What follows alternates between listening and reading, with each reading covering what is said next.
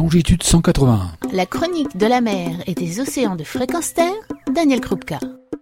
Bonjour, Au nom du requin, c'est un documentaire de 28 minutes présenté au Salon international de la plongée et dont les protagonistes sont Steven Surina, connu pour sa grande expérience acquise autour des requins dans le monde, et François Sarano, plongeur, conseiller scientifique du commandant Cousteau pendant 13 ans, et qui fait partie des premiers plongeurs ayant côtoyé le grand requin blanc Orcage. Ce film de Jean-François Barthaud au nom du requin a pour objectif de réconcilier les hommes et les requins.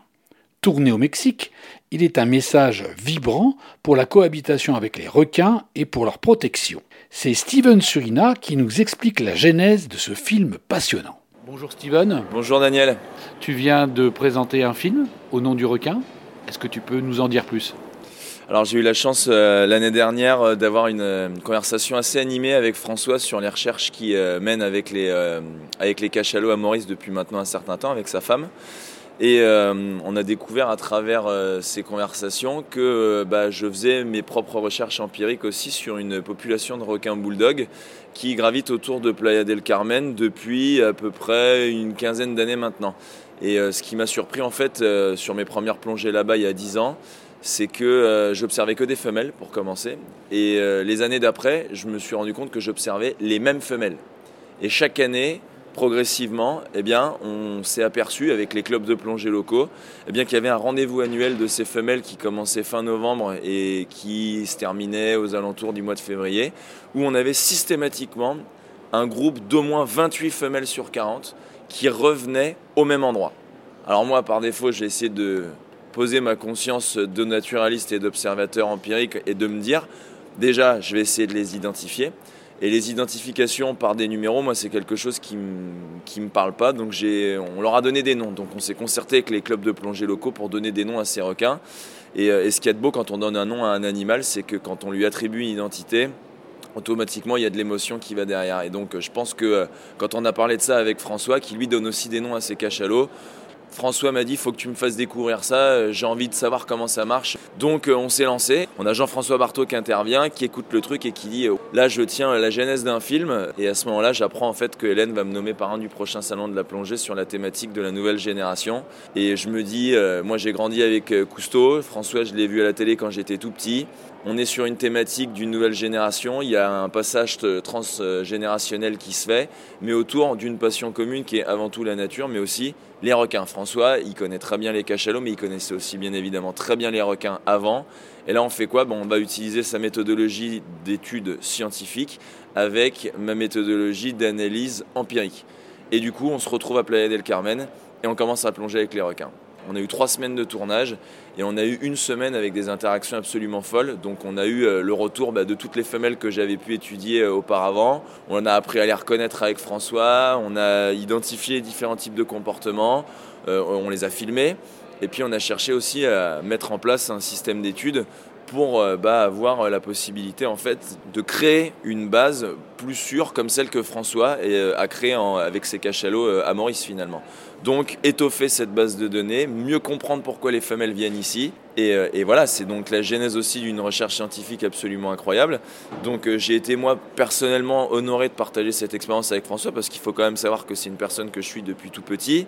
C'est lui qui m'expliquait ses premières euh, sorties hors cage en 2007 sur les quais de Place Port d'Italie quand il revenait de Guadeloupe. Et c'était une chance extraordinaire de pouvoir partager ça avec lui et surtout à ma petite échelle de, de lui dire tiens François viens, je vais te montrer un petit peu ce que j'ai fait. Donc euh, la boucle est bouclée, il a transmis le flambeau euh, et, j'étais très honoré de partager cette expérience avec lui. Donc le requin bulldog, c'est, un animal qui est, euh, qui est, au cœur de beaucoup de débats, hein, particulièrement chez nous en France. Donc on n'a pas trop voulu en parler pendant le documentaire. le documentaire s'était parlé au nom du requin et comme le dit très bien François dans son dernier livre Comment réconcilier l'homme avec la vie sauvage, c'est comment est-ce qu'on peut essayer de trouver la paix avec des animaux qui nous dérangent. Et euh, le requin bulldog, le requin d'une manière générale dérange. Et c'est vrai que euh, c'était important d'être les porte-parole de ces requins en leur disant euh, vous avez une mauvaise réputation, mais à un endroit aussi idyllique pour du tourisme balnéaire que Playa del Carmen, vous êtes à 800 mètres de nous et vous ne nous dérangez pas et on ne vous dérange pas non plus. Donc on a voulu utiliser aussi un petit peu cet exemple parce que bah, c'est une zone dans laquelle jusqu'à aujourd'hui aucun incident n'a été enregistré, contrairement à d'autres endroits. Et c'est là qu'en vient bah, la question de se poser pourquoi est-ce qu'on a des incidents à certains endroits et pourquoi est-ce qu'on n'en a pas à d'autres? Donc on n'essaie pas de cibler ou de pointer du doigt une activité plus qu'une autre, mais on essaie par contre de prendre en compte tous les caractéristiques, tous les facteurs qui sont susceptibles de pouvoir mener à une attaque. Il y a des études qui ont été faites hein, par Eric Clua, qui est un scientifique qui travaille justement sur les morsures, le feeding et particulièrement les problèmes de la réunion. Donc on se base un petit peu sur euh, bah, l'essentiel de ces études. Et à partir de là, on essaie de comprendre. Et cette compréhension, malheureusement, on aimerait bien avoir les clés euh, de cette compréhension systématique immédiatement, mais il faut du temps.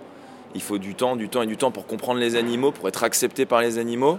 Et je pense que le sujet euh, qu'on a à La Réunion est, très épineux. Euh, c'est un débat qui, c'est un débat éternel. Hein. On, est, on est vraiment presque sur une guerre entre deux camps et je ne souhaite pas du tout me positionner par rapport à ça parce que parce qu'on sait comment ça se termine à chaque fois. Moi, ce que je souhaiterais, c'est que euh, cette paix générale entre l'homme et le requin s'établisse grâce à des messages comme celui qu'on essaie de faire passer dans le film. C'est-à-dire évoluer avec des requins en les comprenant, ça permet d'ouvrir les mœurs. Il y a 40 ans, plonger avec des requins, c'était considéré comme improbable. François été le premier, un des premiers à démontrer qu'on pouvait le faire hors cage avec des grands requins blancs. Nous, aujourd'hui, on essaie à travers ce film de démystifier l'image générale du requin en disant bah, par la compréhension, on a de l'émotion et cette émotion génère automatiquement du respect qui va pousser les gens à la protection. Et c'est effectivement ce qui a été transmis à travers ce film Au nom du requin. Nous allons y revenir sous divers angles et avec d'autres entretiens dans de prochaines chroniques. À suivre donc. Retrouvez et podcastez cette chronique sur notre site fréquenceterre.com.